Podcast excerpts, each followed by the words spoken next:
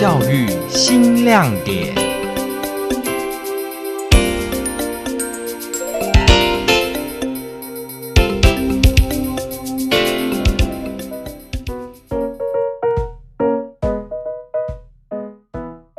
水泥墙面、黑板、各式的收纳柜、天花板的吊扇和日光灯，加上各式的布告栏和标语讯息，这是大部分人所熟悉的教室空间。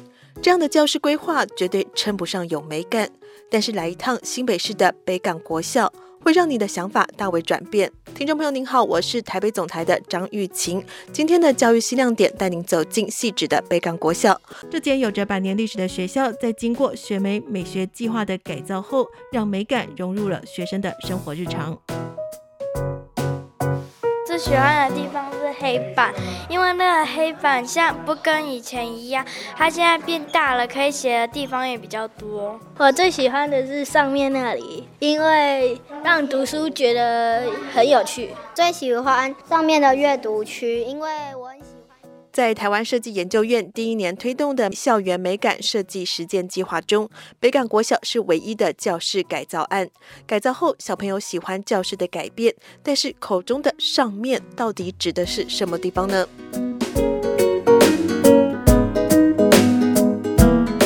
北港国小的前身是日据时代的北港工学校，当初教室的建造也有着非常特别的地方。位在教室后方，踏上五六阶的阶梯，打开门，有着不到两平的空间。这座镶入墙壁的小房间，仿佛是教室后的小阁楼，属于教室的一部分，却又和整体的空间格格不入。学生总说那是老师的地方，不能进去。但是就连老师也不常使用。廖世宇老师说，那边就是一个小的储藏室，大部分的老师都不会让孩子上去，因为里面就是堆放一些杂物，然后它有那个很大片的玻璃，还有窗户，一般我们也不会把它打开，感觉里面就是个很密闭的空间。那小朋友也会觉得说里面，嗯，他们就是对他们吸引力没有那么大。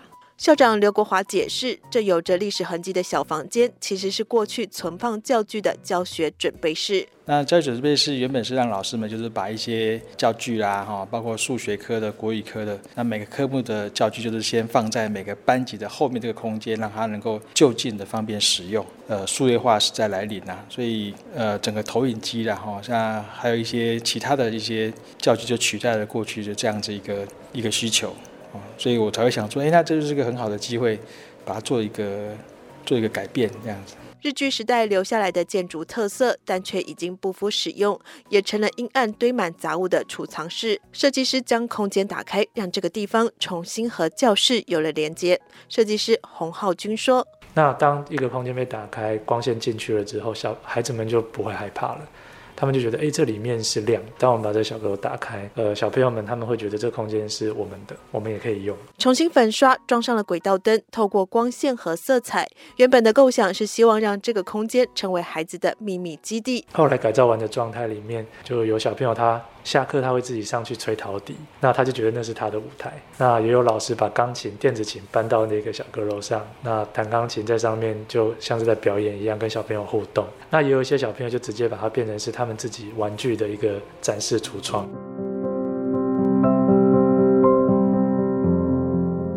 对孩子来说，这里其实是共享快乐时光的欢乐窝。然后我们的教室有钢琴，就是会弹钢琴的小朋友可以来上面弹钢琴。然后如果弹得很好听，大家也会很喜欢来弹钢琴。所以我觉得这边是一个算是娱乐的地方。我以前刚做好的时候，本来想要把这里当成秘密基但是因为太多人上来了，所以我觉得。就是这边是一个大家都很喜欢来的地方。从小阁楼上俯瞰教室，还有意想不到的魅力。这边的视野比较宽，对，然后可以看到，就是有时候想要看同学在干嘛，所以可以在上面看一下，也可以看一下老师在做什么。或许这也是令孩子着迷的地方。校长刘国华说：“视角的改变让师长非常的惊讶。一般的教室大概就是在站在讲台上面，然后，讲台上那个高度跟我们从这个空间有点像家里面那个楼中楼的感觉哈。从上面往下看的感觉是有点那种演唱会的感觉，那跟。”过去那个经验是相当大的一个不一样的，也是让我们觉得，哎呦，空间的改造其实有时候会真的会造成很大的冲击跟改变。那老师们其实后来也都蛮喜欢这个空间，觉得这个使用起来也都蛮灵活的啊。另外一个改变的大亮点就是师生上课的目光焦点——黑板。我现在的教学方式发现已经变了，已经不是单一在接受老师的讯息，而是我同时在接受老师的讯息，我也在接受同学的讯息。因此，我们才会希望这整个空间它是一个变动性很强的空间，包含了移动的柜体，包含前面、后面，我们都是用黑板漆作为墙面。意思就是，同学们他们不是只会面对这个无边际黑板墙上课，他们也可以转一百八十度，面对后面这个阁楼。旁边的这个黑板墙的墙体上课，老师老师可以自己去做任何的运用。哦，那这个是我们当时所提出来的想法，我们希望这个教室的使用可以是很自由的。教室前后的墙面大面积的涂上了黑板漆。廖世玉老师认为，打破传统黑板的框框，带来的是想象力无限的延伸。传统的黑板它其实有制式的框架，那我们能够呃书写的范围其实是很有限的。那我们常常跟小孩子说，我们的想象力无限，有无限大的空间，搭配我们的黑板把。传统的黑板拆掉之后，像这样一整面的呃黑板墙，让孩子可以很很放心，而且随心所欲的去彩绘他们的想象力。那其实也是一个很好的一个展演的一个空间。